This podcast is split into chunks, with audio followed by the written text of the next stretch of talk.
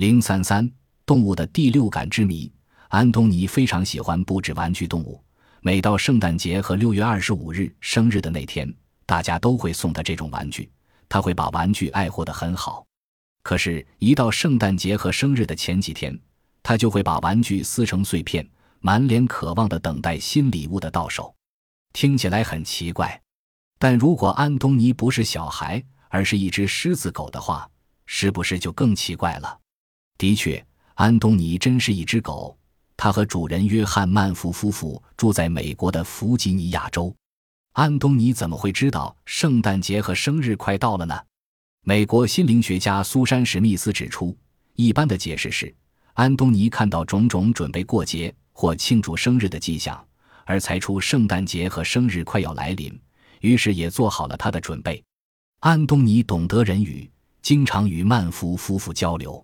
彼此谈话时，他吠一声表示是，吠两声表示不同，吠三声表示不知道。有一次，约翰发现他的声音有点嘶哑，便问他。你是不是喉咙痛？安东尼吠了一声，是，一直都痛吗？吠两声，不是，是不是只是叫的时候痛？吠一声，是。于是约翰带他去看兽医，诊断结果是安东尼喉咙发炎，只有叫的时候才会痛。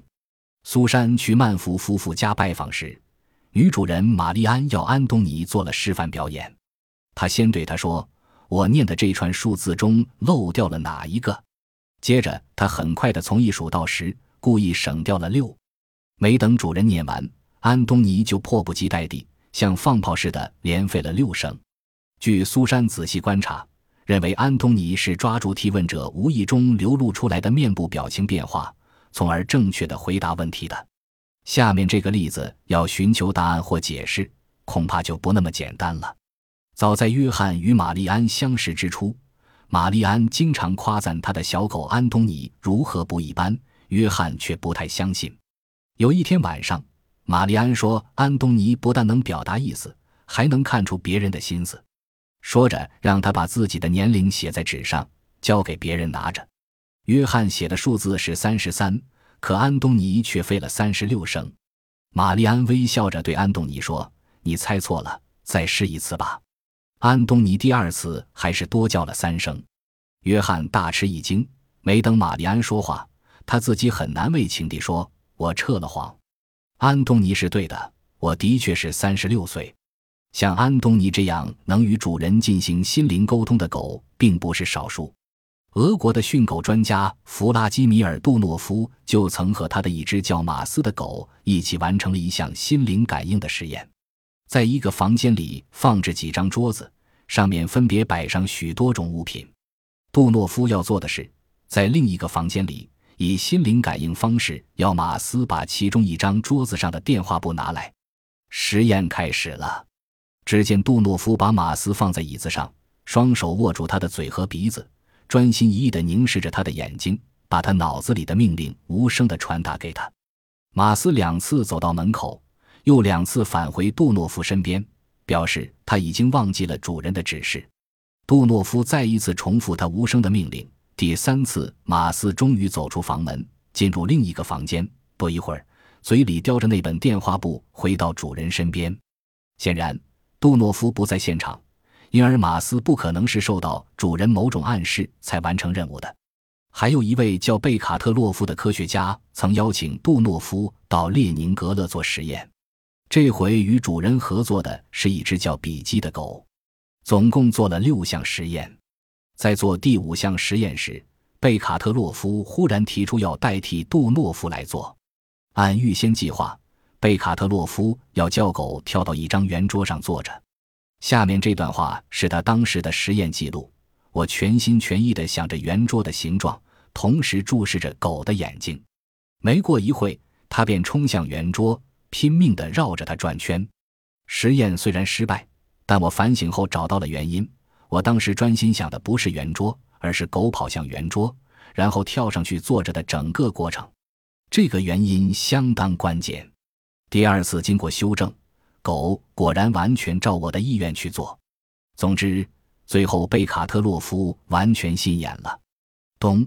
西方科学家们以特立施语代表群式给动物做过无数次实验，用以证明人类可以通过心灵感应的方式把信息传给动物，动物也同时具备接收领会能力。另外，动物本身也具有超感觉能力，并利用这种心灵力量去影响其他事物，以达到它的目的。李维先生在多克大学的人类天性研究基金会工作，他给出生仅两个星期的小鸡做了这样一个实验：他把一群鸡摆在灯下，将灯连通在一台不定时的发电机上。这台发电机正常工作时，每二十四小时之内亮十二小时，不多也不少。而这点时间所供应的温度对小鸡显然不够。果真如此，必定会导致小鸡死亡。实验结果令人兴奋，小鸡运用心灵影响力，增加了机器的发电时间，从而保全了自己的性命。